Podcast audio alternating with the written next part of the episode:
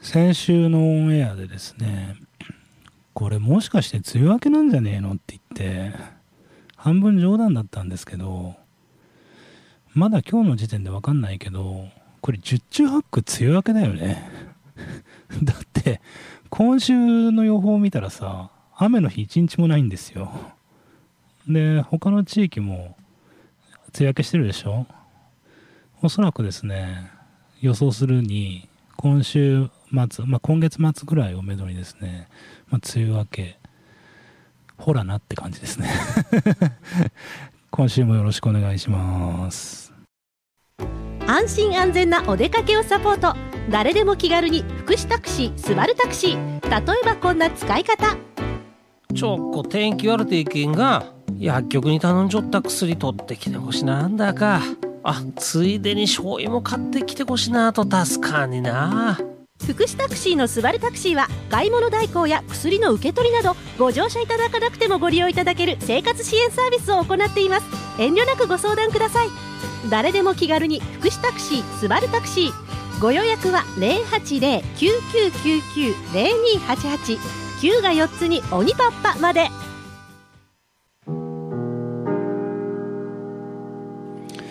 世界8億9000万のスバルタクシーファンの皆さんおはようございます。帰ってきたヘビーメタルの逆襲の時間です。この番組は FM 放送周波数 79.8MHz またダラズ FM のインターネット放送はパソコンからサイマルラジオで。さらに無料音楽サイトリッスンラジオを通じて全国どこからでもお聴きいただけます。番組へのメッセージはメールの方は798ダラズ FM.com ファックスの方は0859-21-7878でお待ちしています。円安なんですよ。ほとんどの人が分かってないですね。まあ俺もあんまり分かってないかもしれないけどあのー、為替ね。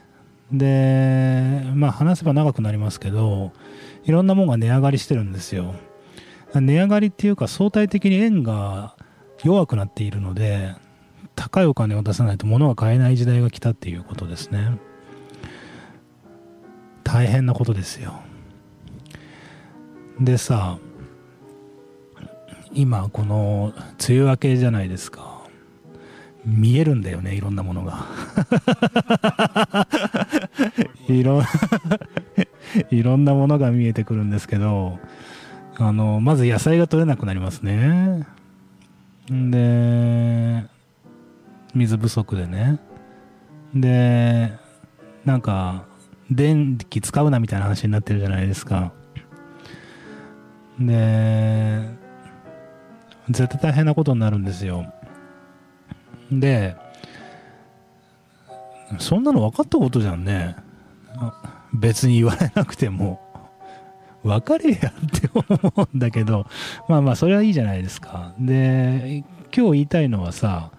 あの電気高いんでまああれも原発なんか血眼になってさとにかく原発ダメだとか言ってるからこんなことになるんでそれもさ前から分かってたことですよね。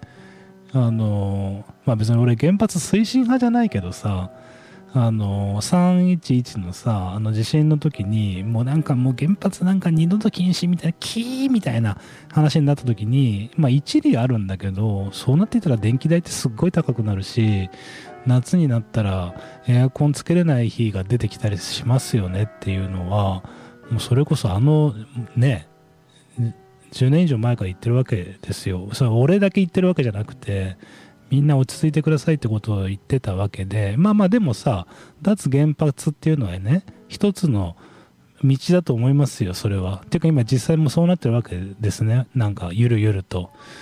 で、まあ、それは仕方ないっていうかさ文句言ってもどうしようもないなと思うんだけどだったらさ100回言うけど電気って高くなりますよねって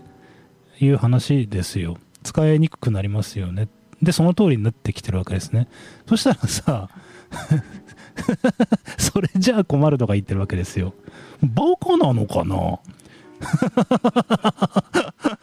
何もさ、昨日今日の話じゃないじゃないですか。10年以上ずっと言ってる。で、その通りになってたら困るってさどういうロジックなんだろうなと思うんだけどまあまあいいやまたこれ言うと喧嘩になるんでねそれでさ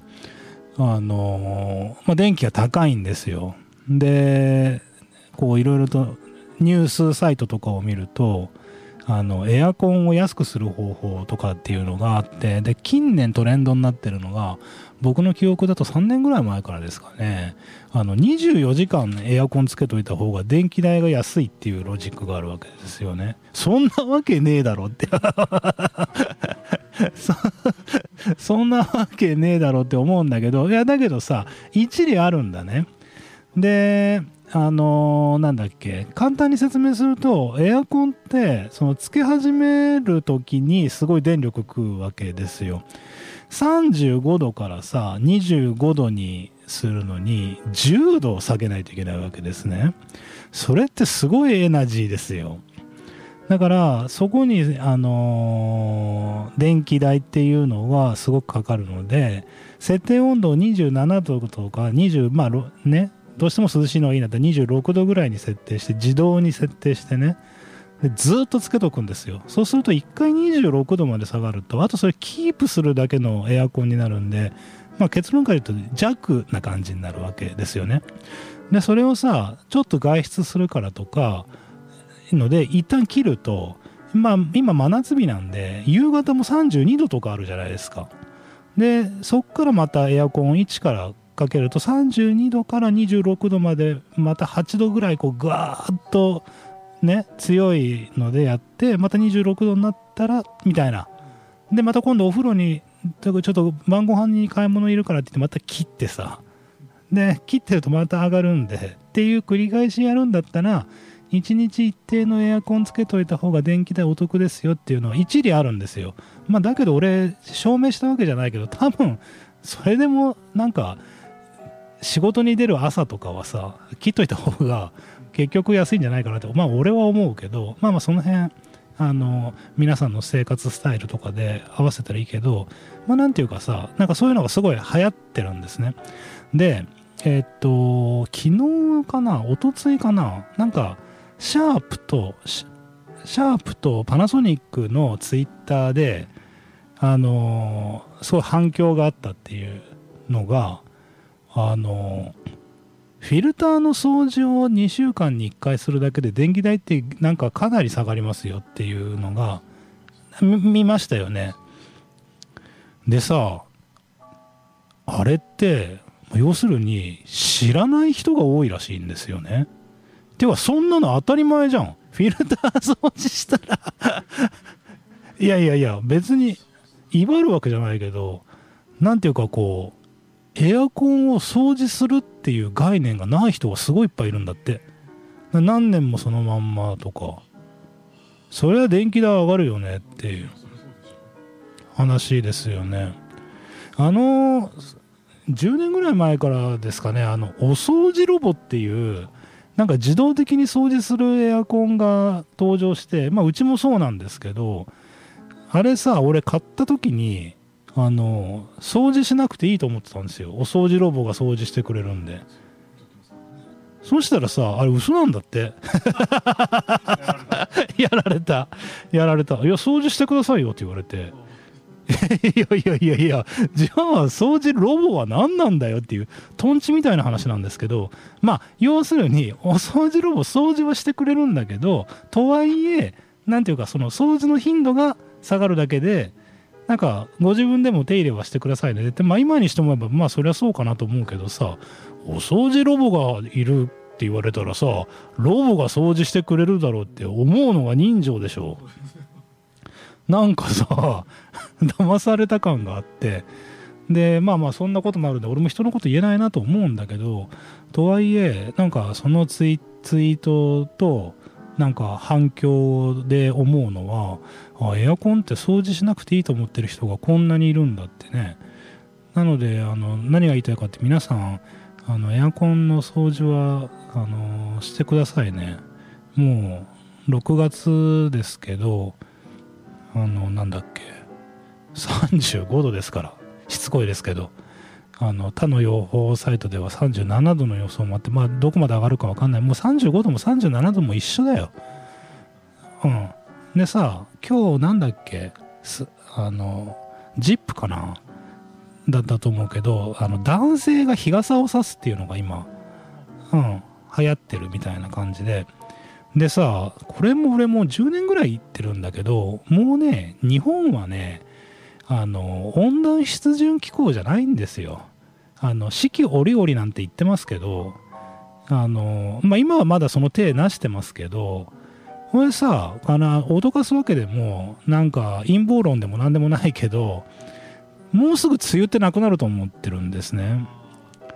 今回みたいな感じで。少なくとも梅雨の時期っていうのがものすごく短くなってきてでそのくせあのゲリラ豪雨みたいなのが夏にすごい流行る流行るっていうかいっぱい出てくるよ。っていうか今実際いっぱい出てくるようになってますよね。でこれ何かって言ったら、まあ、要するに日本が亜熱帯になっていくってことですよ。だからインドネシアとかマレーシアと一緒ですよ。でまあ、雨季寒季まではっきり分かれるのかどうか分かんないけどそれに近いもうねそれはねしょうがないんですよ。温暖化なのかまあ本当の原因は分かんないですけどあのだんだん日本が暑くなってくるっていうのは間違いないと思ってて。でもうそうなってくるんで何て言うか今までの常識が常識じゃなくなってくるんですね。で前はさ前はって言っても俺が子供だった若かった頃のその昭和の時代とかはさこんがり小麦色とかさなんか男の色白とかさなんかひ弱とか軟弱とか見られてたわけですよね。だけどさもうここまでなってくると命に関わるからね。本当あの紫外線対策とかもうなんか俺の友達とかもなんか特に50近いんでみんな何ていうかまあ金持ちでもないけどある程度金持ってるんでもうあのあれですよ。俺の意識ある友達とかはみんなもう UV ケアにすげえ金使ってる。美白かよっていう。いや本当で。ちょっとなんか俺もさ去年はなんか日焼け止めの結構高いクリームとか使ってたんですけど今年なんかいろいろバタバタしてるんでまだ用意してないんですよ。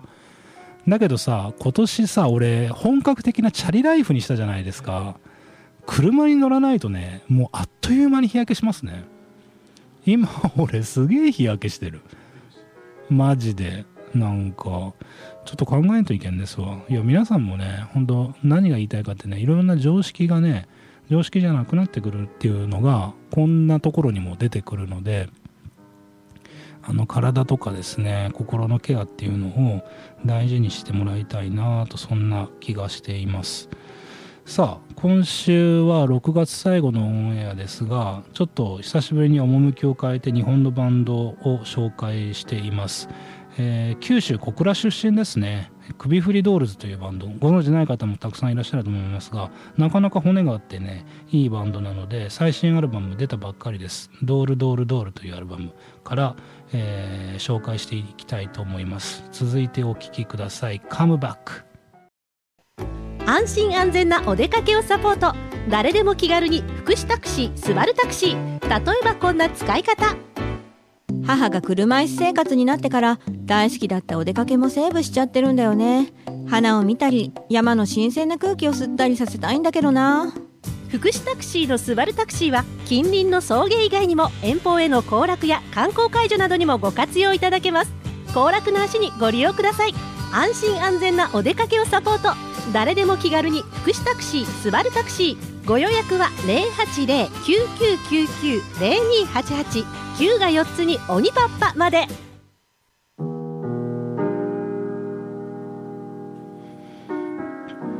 あのー、今週のカフェ情報 なんですけど、あのー、まあ、たまたまラジオを聞いた方はわからないと思いますけど、えっ、ー、と、7月からこのダラズクリエイドボックスでカフェを始めようと思って、で、また僕の悪い癖で、いろんなことがその場しのぎなので急にいろいろ決まるわけですよね。なのであのすごい急なんですよ。我ながら我ながら急でまあそれ仕方ないんだけどえっ、ー、とね何が言いたいかってねあの働く人をすごい大募集しています。働く人。でねえっ、ー、と時給1000円ですうんあのー、頑張る方で何時から何時まで営業ですかとかって言われるんだけどなんかこのこの考えまだ叱られるのかな？知らねえよって思うんだよね。いや、だってさ、あのー、俺が何時から何時までって言ったって、働く人いなかったら、どうしようもできないじゃないですか。なんかハローワークにもすげえ叱られて、なんかあれなんですけど、チーって感じで でね、まあ、いや、おっしゃることもわかるので、あれなんですけど、一応ね、朝6時半から働いてくれる方、早いですけど、あのちょっと脱線するとね、あの、朝、その、モーニング、前も言いましたっけ、これ。モーニングやってるお店って結構ありますけど、8時半とか、9時からスタートのお店がほとんどなんですよ、米子。でまあ、某すっごい早朝からやってる喫茶店もあってもう立派だなと思ってあのご主人というかマスターがね一人で早起きされてやってるんだろうなと思ってもう素晴らしいなと思うんだけどだけどさ朝ごはんってさ会社に行く前に食べたくないですか？だけどさ9時に開店してちゃ間に合わんだろうって前から割と子供の時から思ってて少なくとも8時、できたら7時半、まあ、持ってて早くやって、まあ欲しいなって思ってて、で、まあ米子田舎なんでね、そんなに早くやっても来る人ちょっとしかいないとかっていうのはわかるんだけど、なんかさ、まあ商売度外視でもないけどさ、そんな利益計算だけしてさ、っていうのはなんかちょっと違くねえかって思ってて、まあ綺麗事言うわけじゃないですけど、でね、何が言いたいかって、7時オープンっていうのはずっとやりたいと思ってたんですよ。よくないですか？なんか、7時からなんか入れたてのコーヒー、ね、まだ街が動き始める前じゃないですか。で、7時ぐらいから音楽聴きながら入れたてのコーヒーが飲めるって、しかもそれはなんかあの街の喫茶店みたいなさとこではなくて割と ごめんけど結構広いからね。うん、だ結構広いところでさ静かなところでなんか本でも読みながら会社に行く前30分でもいいじゃないですか。っていうのがなんかいいなと思っててやりたいなと思ってたらだけどさ6 7時オープンだと6時半ぐらいからスタッフにはこう準備してもらわないといけないなと思ってたんだけど6時半から働いてくれる人いねえだろうと思って諦めてたんですよ。そしたらね、追った。追った。ということで、えっ、と、うちのカフェは7時オープンで、あのー、繰り返しますけど、どのくらい働いてくれる方が集まるのか分かんないので、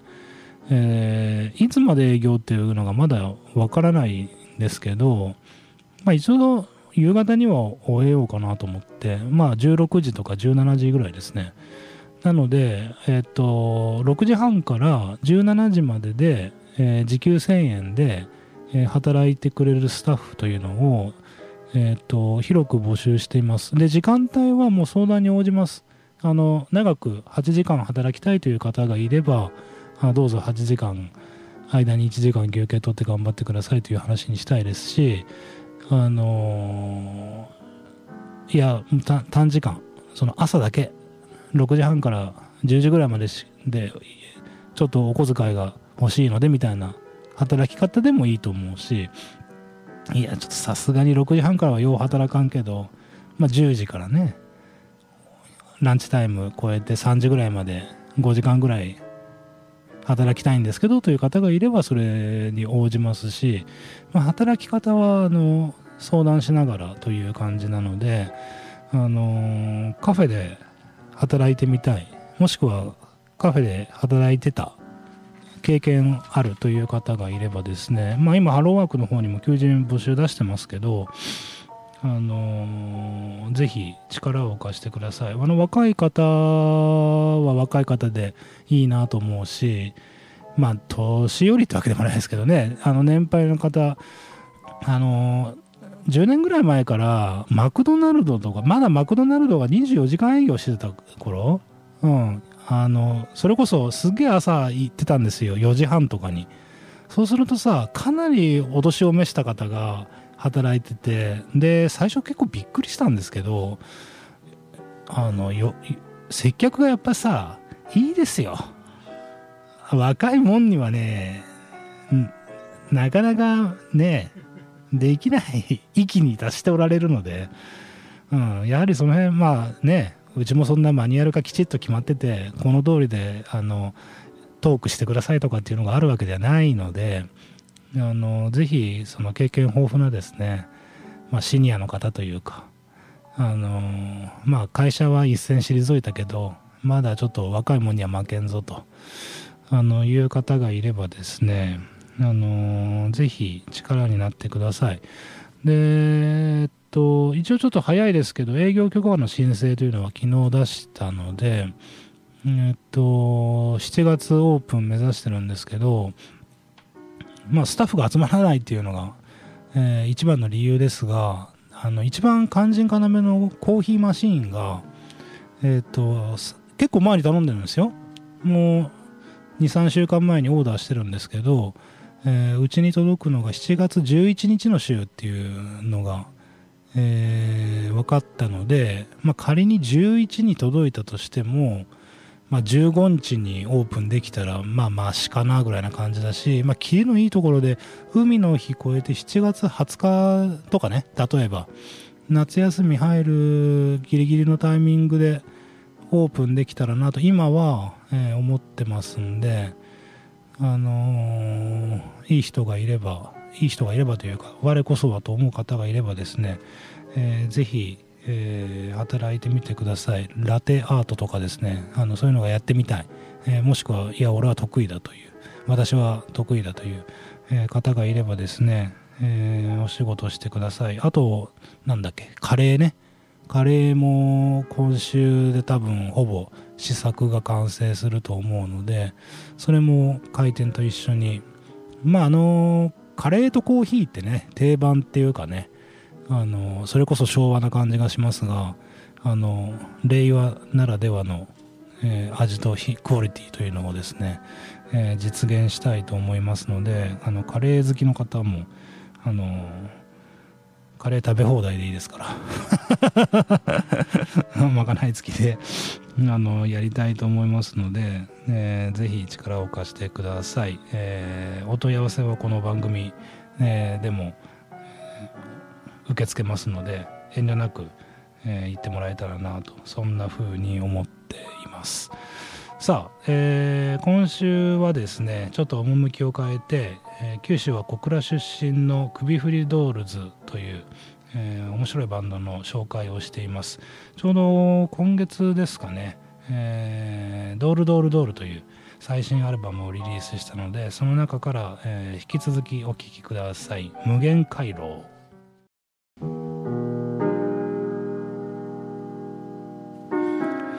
あの意外に思われるかもしれないですけどこの番組で紹介する音源っていうのはあの全てこう自腹で、えー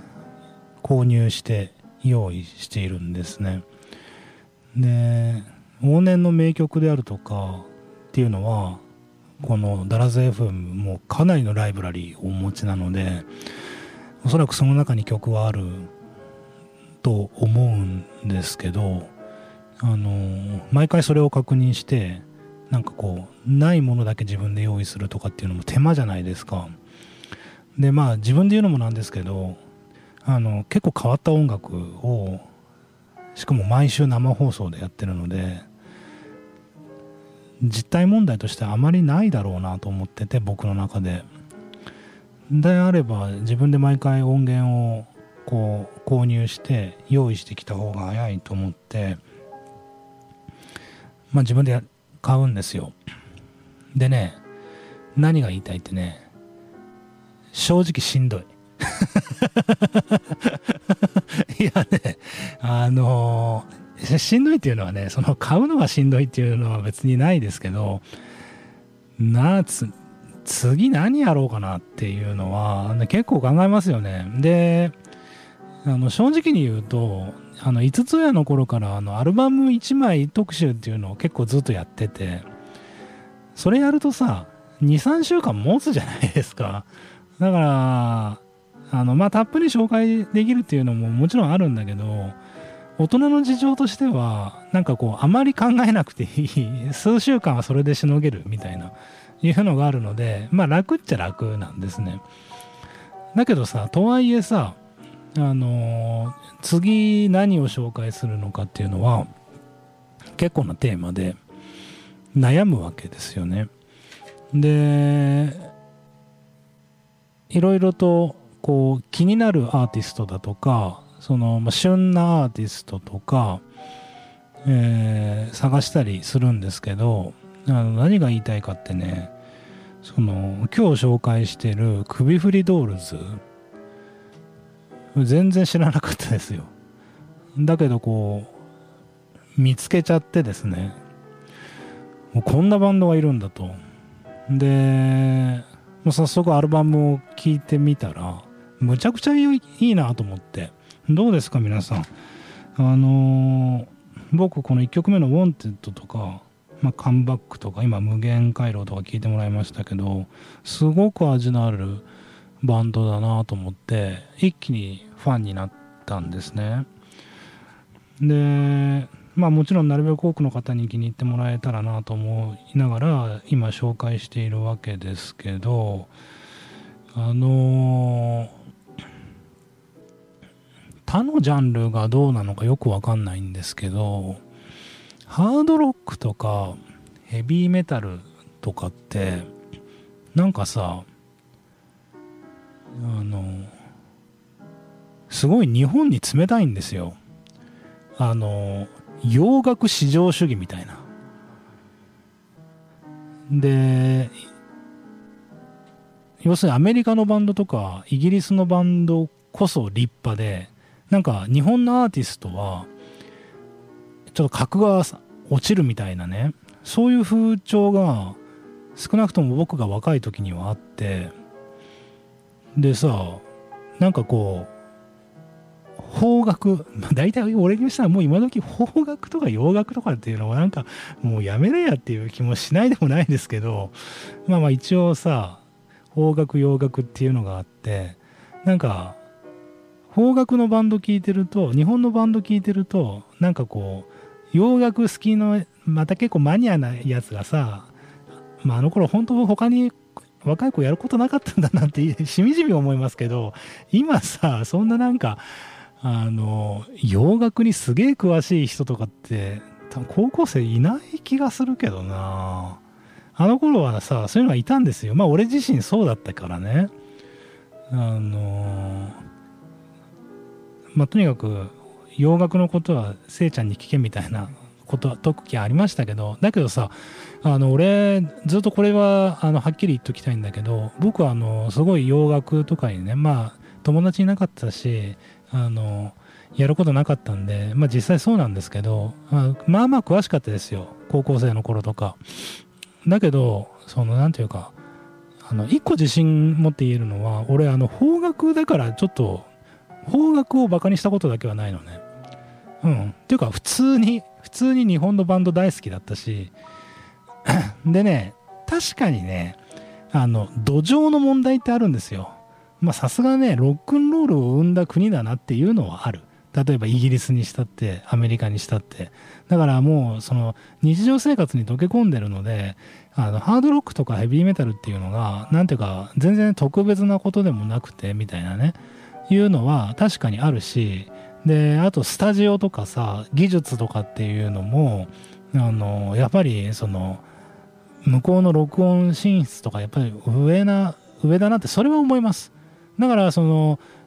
志のある日本のバンドがみんなその海外レコーディングに走るっていうのはあの本当それは理にかなっていて別にその日本のエンジニアの人たちが悪いわけではないけどとはいえさやっぱどいかんせん歴史であるとか経験値っていうのがあってやっぱ海外レコーディングってあのすごいなって、まあ、今でも思います。今でも思うけどあの少なくともその歌唱力だとか演奏技術だとかまああと細かいこと言えばスピリッツ問題とかも含めて日本のバンドがね格が下がるなんてことは全然ないですよ。あの誤解。あのはっきり言えば偏見。でねまあ確かにその英語の発音とかさなんか、まあ、そういう話とかするとまあまあみんなあそもそも英語そんな得意じゃないしなみたいなところはありますよ、ま、だけどそれを超えたさその楽曲のアレンジであるとか演奏能力とかっていうのは全然あの関係ないと思っててでむしろ何が言いたいかってなんかこう日本のバンドにしか出せない良さってあるんですよ。あのそれはそのどっちがいいとか悪いとかっていうわけではなくてああ日本のバンドだよねっていうのがあのそこそこがいいよねっていうのがあってでねそれは何かって言ったらねみんなね絶対心のどっかにね歌謡曲があるんですよ。歌謡曲が。で逆に言えばね歌謡曲ってねみんなね好むと好まざるとにかかわらずハードロックとかヘビーメタルの影響を受けてるんですね。でだから要するに相通じるものがあって、まあ、例えばさあの郷ひろみのさ2億4000万の瞳とか、まあ、あんなハードロックだよね。うん。例えば。例えばですよ。あのそれからね。ELT とかね。あの小室さんとかも非常にハードロック的なアプローチっていうのがハードロック的なものをなんかこうダンスに応用してるっていうのが僕の持論なんだけどまあまあそれはさておき。でね日本のハードロックバンドはねみんな歌謡曲なんだよね。歌謡曲の良さをもう入れてる。でさあの前置き長くなったけどこのあの首振りドールズ俺全然知らないですからまたあのマニアの人に叱られる詳しい方に叱られるかもしれないですけどあの非常に歌謡曲の影響っていうのを前面に出してるなって。であのはっきり言えばこの人たち別にヘビーメタルバンドでも何でもないですよね。どっちかというとこうパンク的なあのストレートなあのロックっていうのを出してる。まああえて僕らアラフィフ世代でいうとなんかデビューしたてのジギーみたいな感じもあってあの非常にこうパンクで、えー70年代アメリカンロックみたいな、えーところがあるんですけどそれ同じぐらい柱として一個あの歌謡曲のテイストっていうのが出てるっていうのがなんていうか俺の金銭に触れるんだよね。うん、でなんかね歌謡曲とか言うとさなんかそれこそなんかミーハーっていうかなんかこうマニアの人ほど歌謡曲が好きっていうとさなんかちょっとバカにされるってわけでもないけどなんか女子供が聞くものみたいなね。いう風潮がなんか感じるんですけど歌謡曲はいいですよ。ね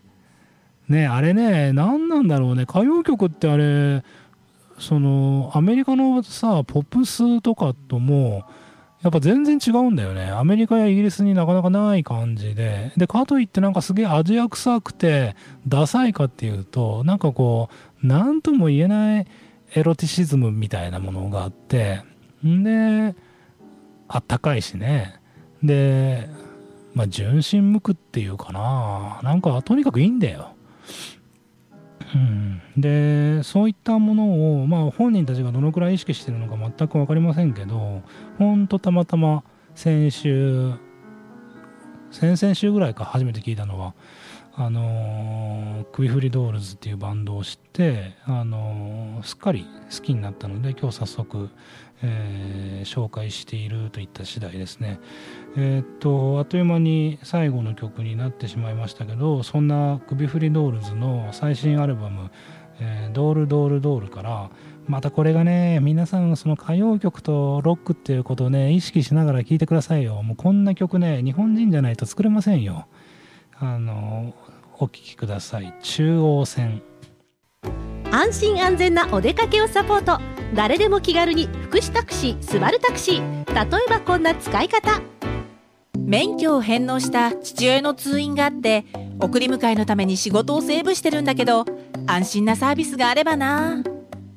福祉タクシーのスバルタクシーは車椅子に乗ったままでも乗り降りできます。付き添いの方も同乗可能。ストレッチャーにも対応しています通院の足にぜひご利用ください。安心安全なお出かけをサポート。誰でも気軽に福祉タクシースバルタクシー。ご予約は080-9999-0288 9が4つに鬼パッパまで。